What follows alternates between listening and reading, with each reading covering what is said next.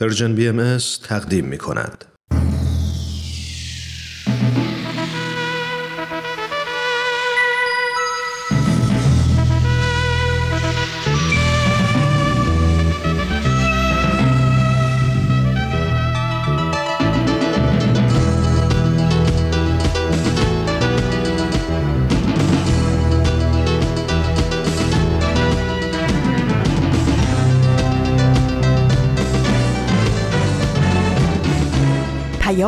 دوست. برنامه ای برای تفاهم و پیوند دلها.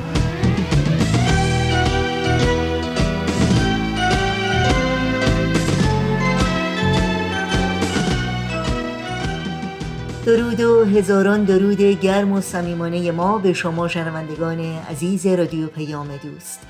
امیدواریم در هر خانه و سرای ایران زمین و شهر و دیار این گیتی پهناور که هستید شاد و تندرست و ایمن و پایدار باشید و با دلی پر از امید و اطمینان اوقات خوبی رو سپری کنید.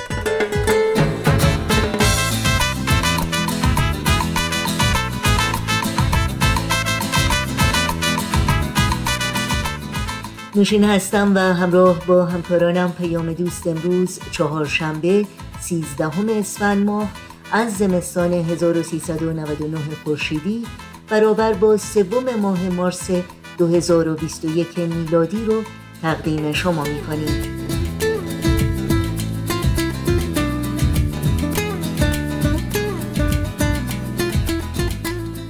پاورقی های من و صحبا به یاد می سپارم و خبرنگار بخش های پیام دوست امروز خواهند بود که امیدواریم همراهی کنید و از شنیدن اونها لذت ببرید ما هم حتما در تماس باشید و نظرها و پیشنهادهای خودتون رو در مورد برنامه ها مطرح کنید. ایمیل آدرس ما هست info at persianbms.org شماره تلفن ما 001 703 671 828 828 و شماره ما در واتساپ هست 001 240 560 24 14 در شبکه های اجتماعی هم می‌تونید برنامه های ما رو زیر اسم Persian BMS پیدا بکنید و با اونها همراه باشید و برای اطلاعات کامل راه های تماس با ما و اطلاعات برنامه های رادیو پیام دوست و همینطور پادکست برنامه ها سریع به صفحه تارنمای سرویس رسانه فارسی باهایی www. persianbahaimedia.org بزنید و این اطلاعات رو جستجو کنید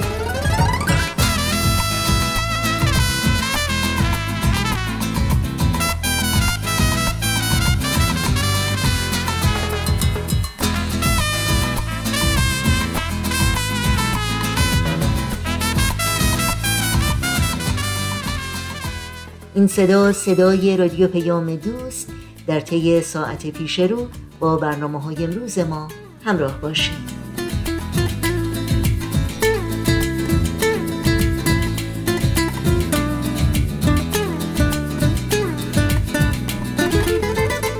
در آغاز برنامه های امروز رادیو پیام دوست با هم به بخش دیگری از مجموعه پاورقی های من و صحبا گوش کنیم شباهت اسامی شخصیت های این داستان با افراد واقعی کاملا اتفاقی است.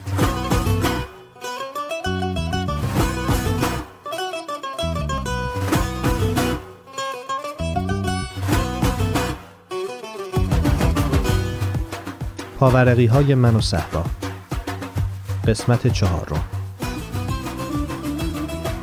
عصبانی رسیدم کنار دکه روزنامه فروشی سر خیابون که جلوش دو سه نفر وایستاده بودن. هرچی دنبال راه حل میگشتم بیشتر میفهمیدم که افتادم توی دور باطل. می‌دونستم که دلم نمی‌خواد دیگه تو اون خونه بمونم. اما چون بی خونه بودم و بعد از اون همه سختی اینجا پیدا شده بود فعلا باید همونجا میموندم. نوبتم که شد به روزنامه فروشه گفتم که به هم یه دونه بهمن بده. ازم پرسید کوتاه بلند کوچیک بزرگ؟ گفتم چه می‌دونم آقا هرچی خودت می‌خوای. گفت من ترک کردم هیچ رقمشو نمی‌خوام. می‌خوای به جاش آدامس بدم؟ دو تا دختر مدرسه ای که واستاده بودن به تماشا کردن مجله ها زدن زیر خنده که تا با اخم نگاشون کردم ترسیدن و علکی کاریکاتور بیمزه رو به هم نشون دادن که مثلا دارم به اون میخندن. فکر کردم حتما خیلی معلومه که با این قد و هیکل برای اولین بار دارم سیگار می‌خرم و خجالت کشیدم. گفتم آقا من اعصاب ندارم. سر به سرم نذار. یه نخ بهمن می‌خوام. همین. روزنامه فروشه یکی از انواع بهمنش رو که برام مهم نبود کدومه به طرفم گرفت و گفت شما که این کار نیستی خودت رو علکی علکی گیر ننداز. همین یه نخ سیگار. بیحوصله گفتم می‌دونم آقا. معتادم می‌کنه و میافتم کنار جوب. دوباره دخترها یواشکی و با دستای جلوی دهن زدن زیر خنده. روزنامه فروش گفت مثل اینکه شما خیلی توپت پره. جوب کجا بود؟ خواستم بگم این یه نخ سیگار که قد یه انگشتم نیست شما رو با این یال و کوپال اسیر می‌کنه ولی مشکل تو حل نمی‌کنه. کم مونده بود سرمو بزنم تو دیوار. با هزار جون کندن و رتبه خوب آوردن از شیراز اومده بودم تهران که مستقل بشم و کسی نصیحتم نکنه. حالا تو این مدت از فیلم سینمایی و گوینده تلویزیون گرفته تا راننده خطی و روزنامه فروش محل همه نگران بودن و داشتن برام پدری می‌کردن. برای اینکه دست از سرم برداره گفتم هرچی شما بگی. اصلا فکر کن هوس کردم یه سیگار دود کنم. اشکالی داره؟ روزنامه فروش گفت من کیم که واسه شما تعیین تکلیف کنم؟ بعد اسکناس رو که ازم گرفت گفت یه چیزی بهت بگم که خودم خیلی دیر یاد گرفتم. آدمیزاد حالشو باید از اون بالا خوب کنه و با انگشت سرشو نشون داد. دلم می‌خواست بهش بگم برادر من اون بالا از بس فکر کرده فعلا از کار افتاده ولی دیگه هیچی نگفتم. پولو دادم و بی هدف را افتادم. اینقدر گیج و با عجله اومده بودم بیرون که یادم رفته بود لباس کافی بپوشم و سرما داشت می‌رفت توی استخونم. رفتم تو ورودی یه پاساژ که از یه گوشش هوای گرم می‌زد بیرون واستادم و موبایلم رو در آوردم اول باید با مجید تکلیفم روشن می‌کردم. گوشی رو که برداشت با صدای پچپچه گفت بله. با تعجب گفتم مجید؟ گفت بله خودمم. از جایی که بود صدای فریاد میومد گفت نمی‌تونم بلند حرف بزنم. دارم از تمرین یه تئاتر عکس می‌گیرم. تحت تاثیر مجید منم با صدای آروم گفتم من باید باد حرف بزنم. مجید گفت آخه تو چرا یواش حرف می‌زنی؟ و ریز ریز خندید و گفت گوشی گوشی. بالاخره بعد از چند دقیقه که برام مثل چند ساعت گذشت مجید رضایت داد از توی سالن بیاد بیرون و حالا می‌خواست با هیجان راجب تئاتر حرف بزنه. آقا عجب کار خوبیه. چه عکسایی گرفتم جون تو. بعد اجراشون رو بری ببینی. یه پسر الجزایریه که زده یه دختر فرانسوی رو که عاشقش بوده کشته.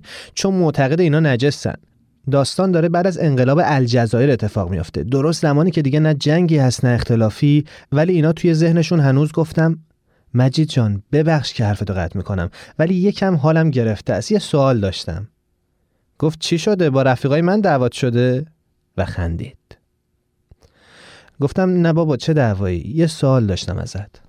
گفت نه دیگه سوال اضافی امتیاز می‌خوره. و باز خندید. گفتم مجید جان چرا انقدر بامزدگی می‌کنی؟ یه سوال جدی دارم. تو می‌دونستی صحبا بهاییه؟ مجید سکوت کرد. فکر کردم تلفن قطع شده. گفتم الو؟ با لحنی که دیگه شوخی نبود گفت گوشی دستمه. آره می‌دونستم بهاییه. چطور مگه؟ چیزی شده؟ گفتم نه چیزی نشده. ولی من نمی‌دونستم. یه دفعه امروز بچه خواهرش اومد و یه چیزایی از دعاهاشون خوند. بعدش امیر گفت که اینا بهایی هن. مجید گفت خب. گفتم خب که خب. به من نگفته بودی. مجید گفت راستش فکر نمی‌کردم باید بگم. گفتم عجیبه. من که اینا رو نمیشناختم. تو به من معرفیشون کردی. گفت چون خودم اصولا به این چیزا فکر نمی کنم. یعنی مسئلم نیست و اینجور حرفا. انقدر کار جدی دارم که دیگه گفتم ببین بحث بیکاری و پرکاری نیست. خودت هم می‌دونی. قضیه بهایی بودن ایناست. گفت ببین پدر صحبا خدا بیامرز دوست صمیمی عموم بوده. ما با اینا بزرگ شدیم. به خاطر همین دیگه حواسم نیست که قضیه اونا چیه و قضیه ما چیه. ولی شاید باید به تو می‌گفتم. حالا می‌خوای بری از اونجا؟ گفتم آره. ولی اول باید یه جای دیگه پیدا کنم مجید دوباره برگشت به لحن همیشگیشو گفت استاد حالا مگه می‌خوای باشون وصلت کنی؟ اصلا فکر کن رفتی خارج اگه بری هند یا کانادا می‌پرسی از صابخونت که هلو مستر دین شما چیه؟ نمی‌دونم چرا برای چند ثانیه یاد اون بابای افتادم که توی اسپانیا بود و قبل از رسیدن اشکان داشتم باهاش راجع به در و دیوار چت می‌کردم. گفتم اونجا خارجه یا دین ندارن یا مسیحی و یهودیان دیگه از فرق و مسلک خبری نیست. گفت خیلی شمشیر رو از رو بستی مسلک و فرقه و بعد با خنده گفت شما هر جا بری در عذابی استاد. چون بهایی ها دیگه همه جا هستن. و باز خندید.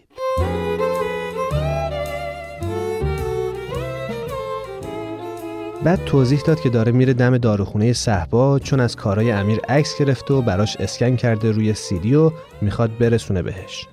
و اینکه اگه منم دلم می‌خواد می‌تونم برم اونجا تا ستایی بریم کافی شاب یکم دعوای ایدئولوژیک کنیم. گفتم بحث من سر ایدئولوژی نیست. و خدافزی کردم. معلوم بود که صحبت با مجید به جایی نمی‌رسه. به جای اینکه بخواد بفهمه چی میگم و قبول کنه که نباید منو میفرستاده اونجا فقط سعی می‌کرد مسخره کنه. من نه دنبال بحث بودم نه اصلا از فضای ایدئولوژی خوشم میومد دیگه چه برسه به بحث در مورد بهاییت که برام چیز ساختگی بود و دو تا کتابی که راجع بهش خونده بودم سوالی برام باقی نذاشته بود. می‌دونستم که تشکیلات زیرزمینی دارن به وطن اعتقادی ندارن. از بچگی تربیت میشن برای اینکه مخشویت کنن. ثبت نام دارن ترد دارن و خلاصه دنیاشون بیشتر شبیه مافیاست تا مذهب. و تا همین جاش برای هفت پشتم کافی بود. اینها هم اگه خونده بودم فقط به خاطر خاله بزرگه بود که وقتی فوت کرد و من دوازده سیزده سالم بود تازه فهمیدم که توی تمام این سالها تنها خالی زنده مادرم بوده. خاله بزرگه که فقط به همین اسم میشناختیمش تا قبل از مرگش حتی برای مادرم هم فقط اون دختر قد بلنده بود که داشت توی عکس قدیمی با موهای بافته کنار مادر بزرگم میخندید. بعد از مرگش بود که فهمیدم ظاهرا پنجاه سال پیش با شوهرش که تهرانی بوده بهایی میشن و میرن توی تشکیلات زیرزمینی اونا. از همون موقع همه فامیل باشون قطع رابطه می‌کنن. این از اون خاطرهای تلخی بود که هیچ وقت کسی راجبش حرف نمی‌زد جز همون روز که مادر بزرگم که همیشه یواشکی و دورادور از خواهرش خبر داشته شنیده بود که توی تهران فوت کرده. مادر بزرگم گریه می‌کرد و می‌گفت که شنیده یه جایی توی بیرون تهران خاکش کردن که بقیه بهش میگن لعنت آباد. گورستانی که توش حتی اجازه سنگ قبرم ندارن. و بعد در حالی که تنها عکس خاله بزرگه از اشکاش خیس خیس شده بود. می‌گفت این بهایی ها وقتی می‌برن کسی رو جنازش هم دیگه نمی‌تونی برگردونی. فکر کردم برای مجید احتمالا شکل فاشیستا شدم. اما من مسئلم این چیزا نبود. حتی اگه خاله بزرگه زنده بود حالا که تهران بودم بدم نمیومد که یه بارم شده ببینمش. ولی هیچ کدوم اینا دلیل نمی‌شد که بخوام با بهایی هم خونه بشم. همین. غروب شده بود که رفتم خونه. در رو که باز کردم دیدم صحبا هم برگشت و داره عکسایی رو که مجید از نقاشی های امیر گرفته روی کامپیوتر وارد می‌کنه. سلام علیک کردیم و فوری رفتم توی اتاقم. نمی‌دونستم مجید چیزی به صحبا گفته یا نه. بعد سیگاری رو که خریده بودم و حتی یادم رفته بود روشنش کنم انداختم توی سطل و افتادم روی تختم. اینقدر خسته بودم که یادم رفت نوبت من بود که شام درست کنم. مثل کسی بودم که کوه کند و حالا فقط دلم می‌خواست بخوابم. فکر اینکه دوباره باید دنبال خونه بگردم بیشتر خستم می‌کرد. این داستان ادامه دارد. کجا می روی کجا می روی تو بر کجا می روی کجا می روی شوری بکن از نو بگا شغل همین جاست کجا می روی همین جاست کجا می روی روح جوان جسم جوان دل جوان خیز و بدم در تن عالم روان. روح جوان جسم جوان دل جوان خیز و بدم در تن عالم روان. این برنامه کار مشترکی بود از نویسنده شبنم کارگردان شاهراخ اجرای متن ایمان ضبط صدا بهنام صداگذاری و میکس نهایی شبنم با تشکر از رادیو نسیم و استودیوی رادیو فرکانس 19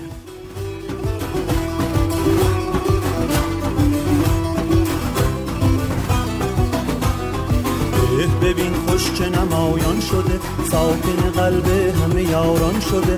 بام دل از جام بقاتر نما با دل اشاق نما با دل اشاق سر نما رو جوان جس جوان دل جوان نیز و بدم در تب عالم روان رو جوان جس جوان دل جوان نیز و بدم در تب عالم روان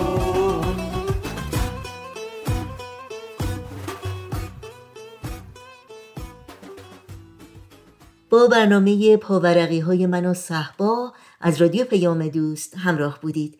در شبکه های اجتماعی یوتیوب، فیسبوک، SoundCloud، اینستاگرام و تلگرام می‌تونید برنامه های رادیو پیام دوست رو زیر اسم Persian BMS دنبال بکنید و مشترک رسانه ما باشید. آدرس تماس با ما در کانال تلگرام هست at Persian BMS contact.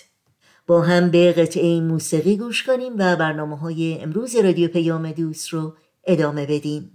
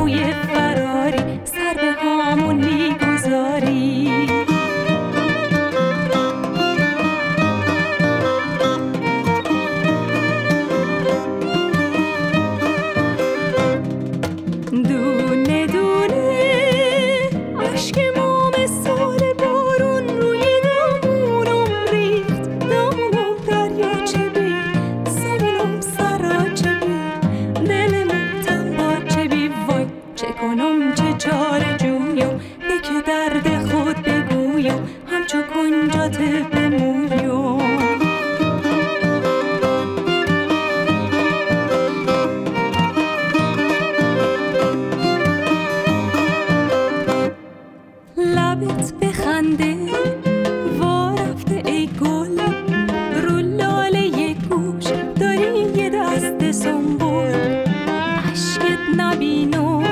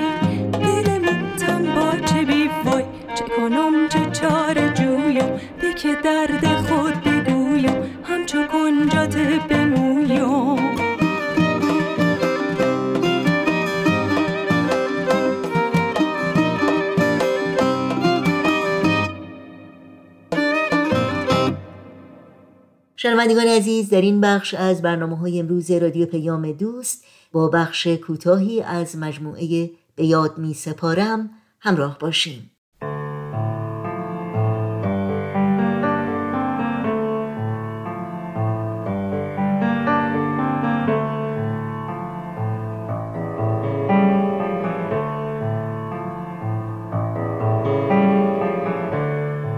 به یاد می سپارم.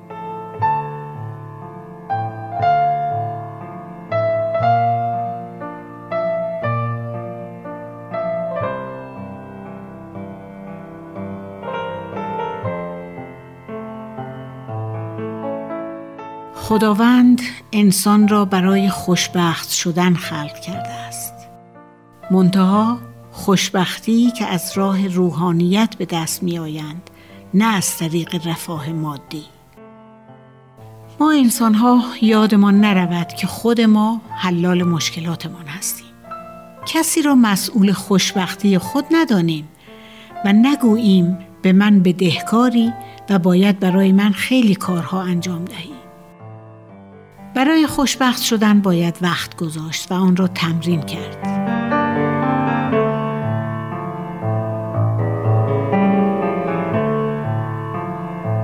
هر انسانی می تواند با رشد کردن مداوم به سوی خوشبختی گام بردارد. ولی باید دو اصل را بداند و قبول کند که زندگی دشوار است و از این دو اصل این معنی به دست می آید که انسان چیزهایی را که برای رشد روحی و حل مسائل خود لازم دارد آسان به دست نمی آورد. ولی این که مشکلات حل شدنی هستند به شرط اینکه ما وقت لازم را صرف حل آنها بکنیم. نسبت به کوچکترین نعمتها شکر گذار بودن و دائما آن نعمتها را بیاد آوردن از جمله راه های خوشبختی است. بد نیست بدانیم که این قانون طبیعت است که هیچ کس نمی‌تواند به تنهایی خوشبخت باشد. بلکه خوشبختی و سعادت را باید در سعادت و خوشبختی دیگران جستجو کرد و دیگران را از آن برخوردار نمود. برنارد شا می‌گوید خوشبختی هر روز یک بار در منزل را می‌زند ولی بدبختانه صاحب خانه در آن موقع در منزل همسایه است و صدای در را نمیشنود.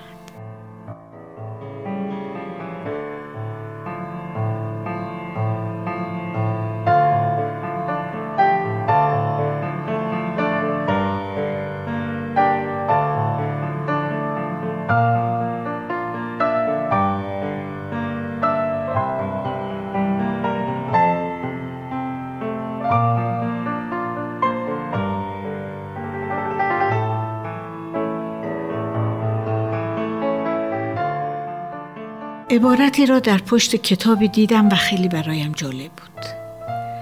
نوشته شده بود کلیدی که همه دشواری ها را در زندگی خواهد گشود محبت است. قدری فکر کنید یک بار دیگر عبارت را می‌خوانم. کلیدی که همه دشواری ها را در زندگی خواهد گشود محبت است.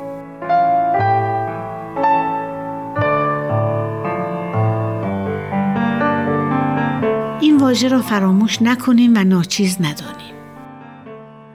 وقتی مروری به دنیا و هرچه در آن هست می کنیم در میابیم آنچه معمور و آباد است از آثار محبت و الفت است و آنچه که ویران و خراب است از نتایج بغض و دشمنی است و هنوز بشر متنبه نشده و از این خواب غفلت بیدار نگردیده جلوه و زیبایی یک باغ به گلهای مختلف و رنگهای متنوع آن است. عالم انسانی هم مانند باغی است که افکار و آرا و نگرش های مختلف در آن در نهایت عظمت و کمال وجود دارد و جلوه زیبایی را به آن داده است. و چیزی که این دنیای تیره انسانی را با این عظمتش می تواند نجات دهد محبت است. حضرت بهاءالله شارع دیانت بهایی میفرمایند سراپرده یگانگی بلند شد. به چشم بیگانگان یکدیگر را مبینید. همه بار یک دارید و برگ یک شاخسار.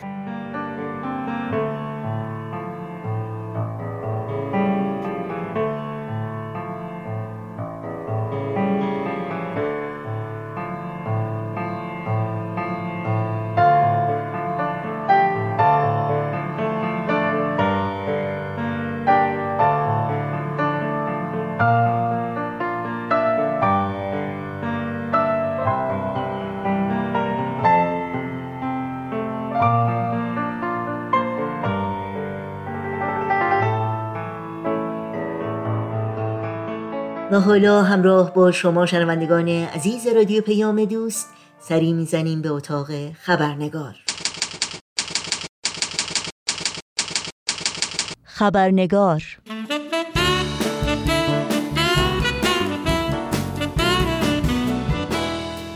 دوستان و همراهان خوب خبرنگار بسیار خوش آمدید. نوشین آگاهی هستم و خبرنگار این چهارشنبه رو تقدیم می کنم قبل از اینکه با میهمان خبرنگار پیرامون موضوع بخش گزارش ویژه این برنامه به گفتگو بنشینیم نگاهی گذرا داشته باشیم به چند سرخط خبر در برخی از رسانه های این سو و آن سو و فراسوی ایران زمین. کمیسیون آزادی مذهبی بین المللی آمریکا مرگ بهنام محجوبی در ویش گنابادی زندانی را محکوم کرد. محکومیت هشت شهروند باهایی در بندر عباس و احضار آنان برای تحمل چهارده سال زندان. بیخبری از وضعیت فرزاد سامانی دانشجوی کارشناسی ارشد جامعه شناسی. و تایید حکم اعدام آرمان عبدالعالی کودک مجرم زندانی در دیوان عالی کشور.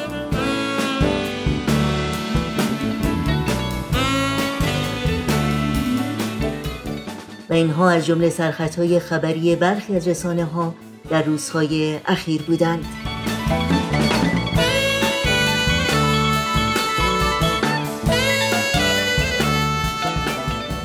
اما سرویس خبری جامعه جهانی بهایی گزارش می کند که بسیاری از شخصیت های سیاسی، رهبران مذهبی، مقامات دولتی و نمایندگان مجلس در سراسر جهان مصادره ناعادلانه املاک شهروندان بهایی در روستای ایول در مازندران را محکوم کردند.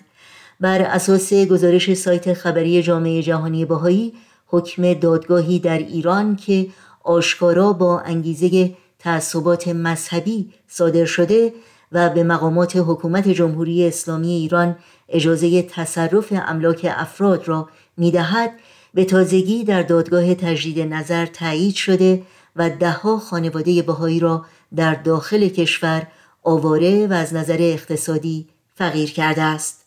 در مورد واکنش جامعه جهانی نسبت به این احکام ناعادلانه و غیر انسانی گفتگوی داریم با آقای دکتر فرهاد ثابتان سخنگوی جامعه جهانی بهایی در آمریکا. با ما همراه بمونید چون تا لحظاتی دیگر به دکتر فرهاد ثابتان خوش آمد میگیم و گفتگوی امروز رو آغاز می‌کنیم.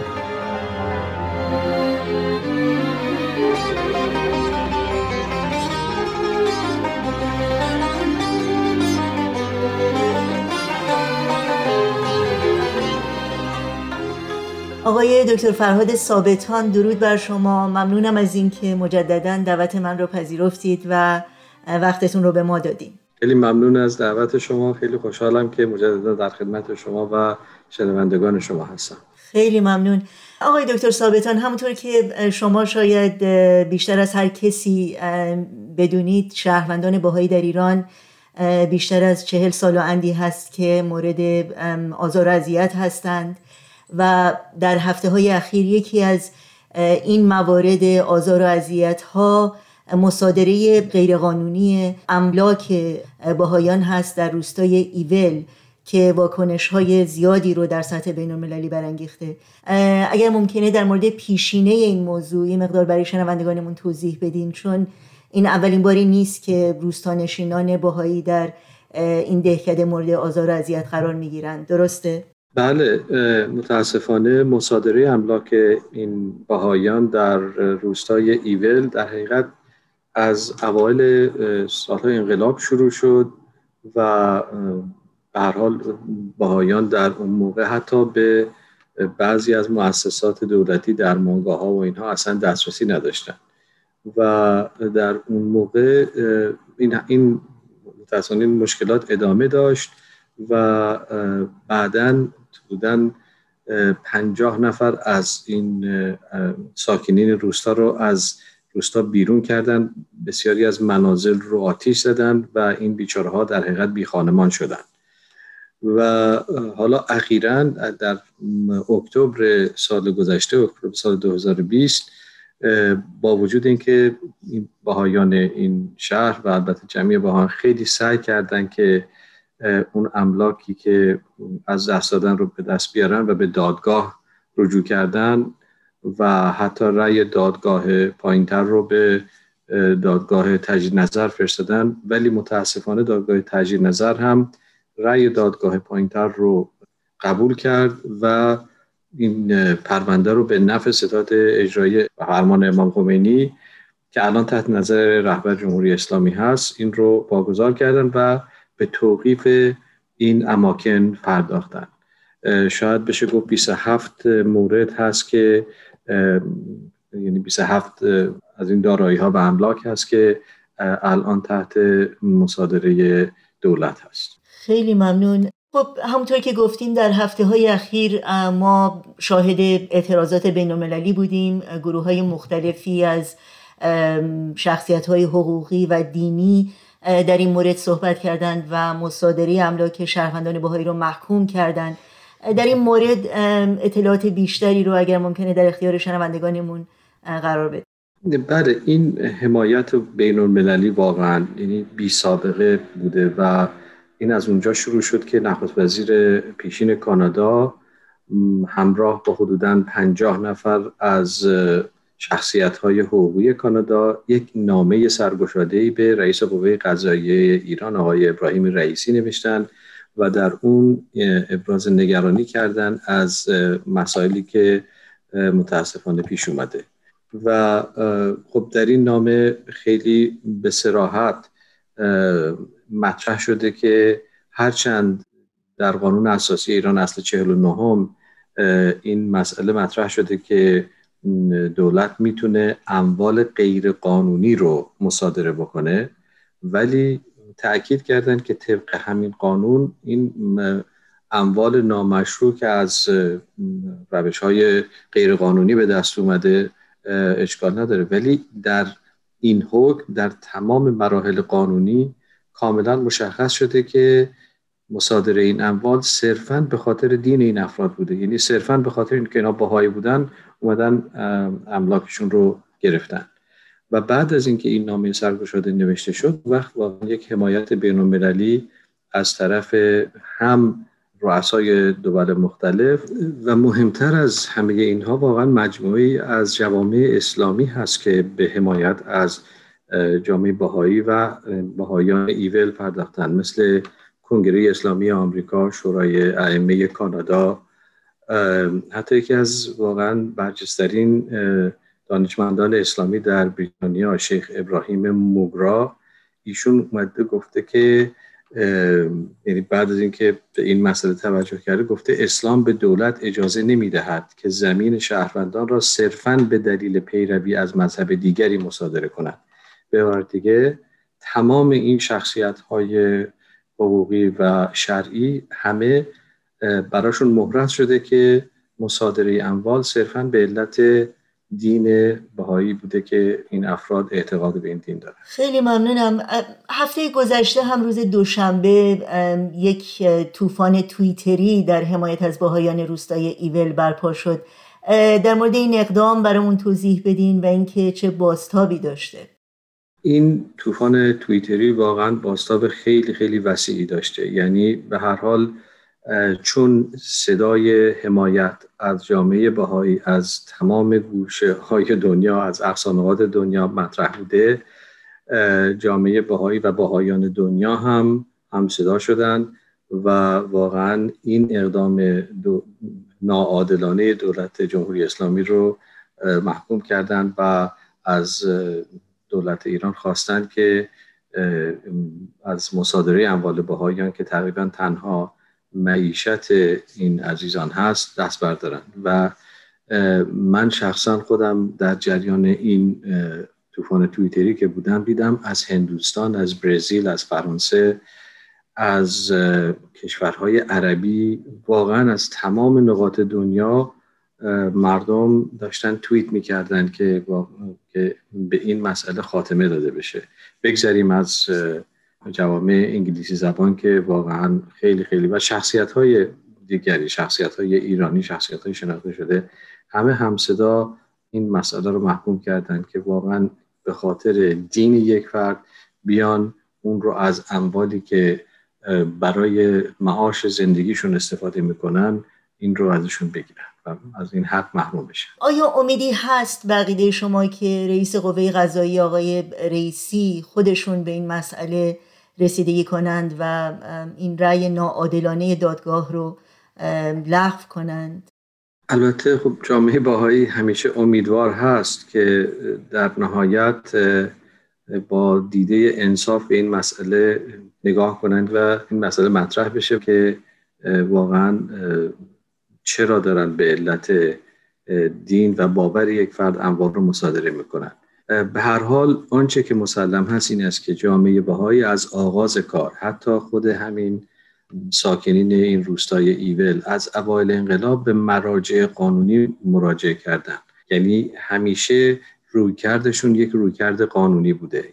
اسناد واقعا زیاد قانونی در دسترس هست که نشون میده چه اقدامات مهمی شده و متاسفانه در جواب این اقدامات قانونی بیشتر و بیشتر آزار و سرکوب سیستماتیک علیه این بهایان به عمل اومده و و حتی در مراحل قانونی هم متاسفانه روند قانونی اجرا نشده. مثلا اینکه پرونده ای که علیه اهالی این روستا شده حتی به دست وکلا هم نرسیده بوده که اینها ببینن که بتونن دفاعیه تهیه کنن.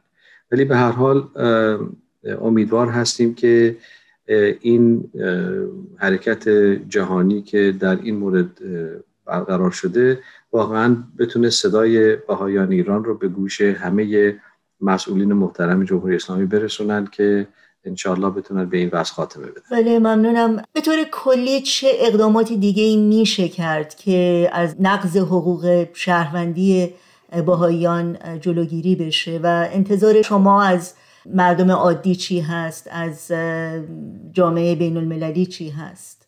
واقعا من حالا این رو از طرف جامعه جهانی بهایی عرض می‌کنم. ما بی نهایت از تمام حمایت هایی که تا حال شده از طرف مردم شریف ایران از طرف سازمان های حقوق بشر بسیار ممنون هستیم و این مسئله حقوق بشر در بطن تمام مشکلات وجود داره. یعنی اگر همه با هم هم صدا بشیم و همه با هم بدونیم که برای پویایی و پیشرفت هر کشوری و هر جامعه در وهله اول حفظ و رعایت و احترام به حقوق شهروندان اون کشور از همه چیز واجبتر و مهمتر هست. چون اگر این حقوق نادیده گرفته بشه شما تصور بفرمایید هیچ گونه ارتباط دیگری برقرار نخواهد بود. یعنی مثلا من با شما یک قرارداد میبندم ولی چون به حق من ظلم میشه این قرارداد بیمعنا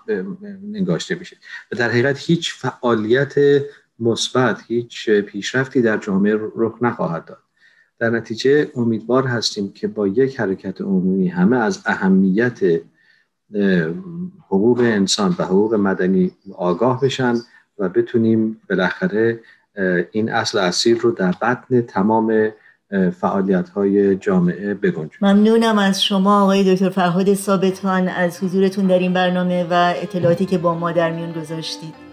خیلی ممنون از شما برای این فرصتی که من دادید. خیلی خوشحال شدم که با شما صحبت کردم طاقتم نیست که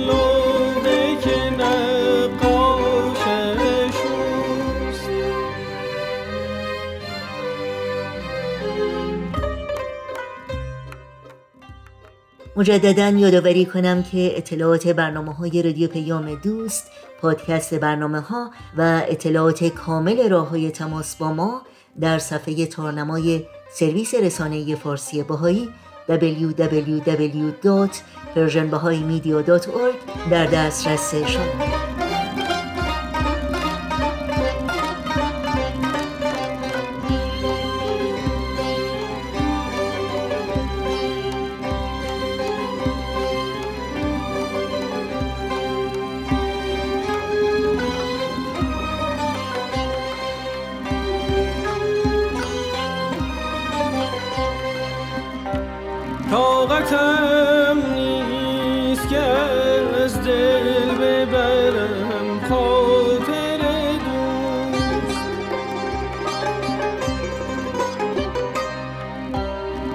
Never.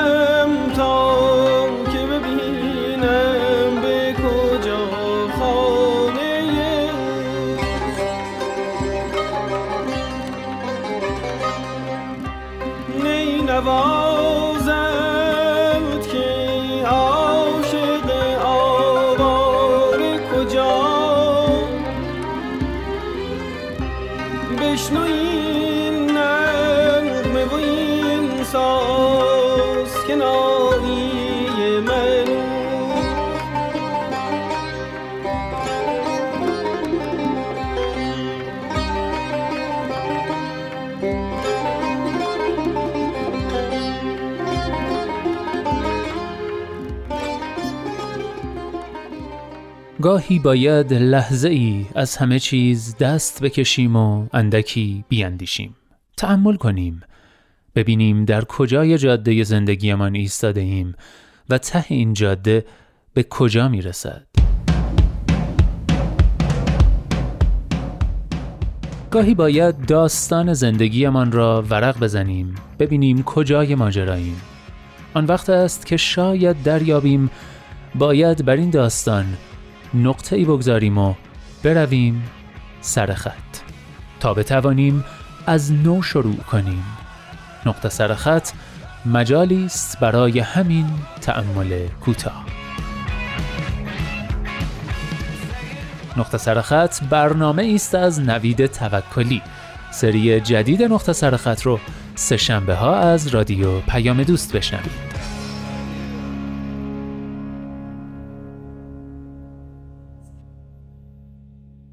شنوندگان عزیز برنامه های این چهارشنبه رادیو پیام دوست هم در همین جا به پایان می‌رسه. همراه با تمامی همکارانم در بخش تولید رادیو پیام دوست با همگی شما خداحافظی می‌کنیم.